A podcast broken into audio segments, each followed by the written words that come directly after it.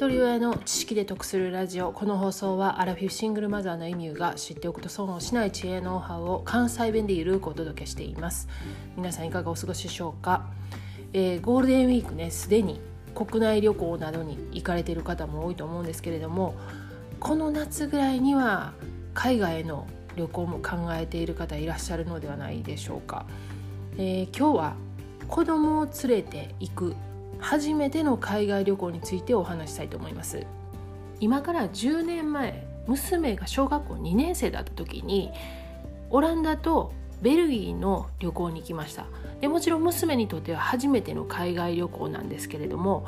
その時に事前に準備してよかったことを3つに絞ってお話したいと思います。まず1つ目これ絶対あったらダメなことなんですけれども万が一海外で迷子になった時のために迷子リストを持たせました。リストっていうかもう紙にねあのいろいろ事細かく書いたものなんですけれどもそれ何書いたかというとまず迷子になったっていうことを英語で書きました。でその本人の娘の名前それと私自身の名前で日本の住所で電話番号それとあの私の Facebook とか Twitter とか SNS のアカウント。で滞在先ですね。何月何日はここのホテル何日はここのホテルって全部それをスケジュールを書き出して娘に持たせてました。で万が一迷子になった時にどういうところのどういう大人にその迷子になったっていうことを伝えればいいのかこの紙を見せたらいいのかっていうことだけを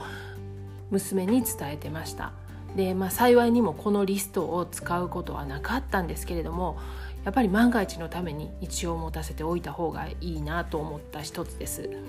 次2つ目は学校に対してその旅行の日程表を提出していました。でこれはね単にバケーションではなくて社会勉強として海外に行ってこういうことを学んでくるっていう内容を記載したんですよね。でこれはねやっぱりその先生にもよると思うんですけれども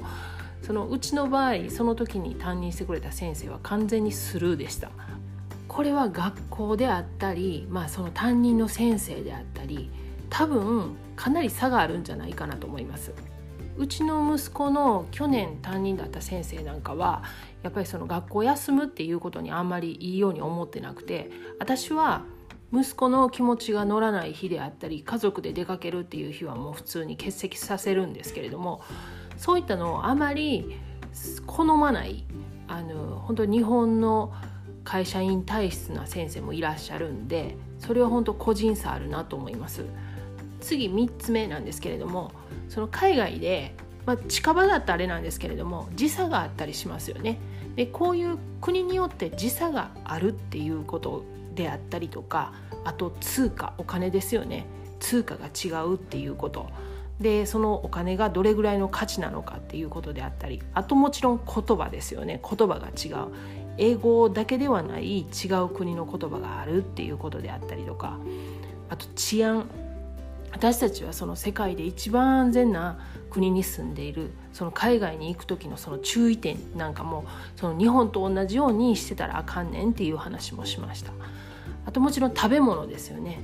これはねもう海外に限らず国内でもそうです。私食べるの大好きなんでもうどこどこのこれ絶対食べるって言うて決めていくんでね。事前にその食べ物に関してはかなりリサーチするんで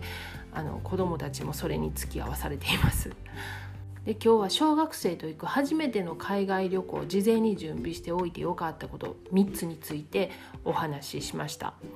過去回411回で旅行く子供が計画する3つのメリットというお話をしています。これは旅行の計画を子供と一緒にすることによって子供の好奇心や成長を促すことができるというお話になっています。概要欄にリンク貼っておきますのでよかったら合わせて聞いてみてください。では最後までお聴きいただきありがとうございました。今日も笑顔で。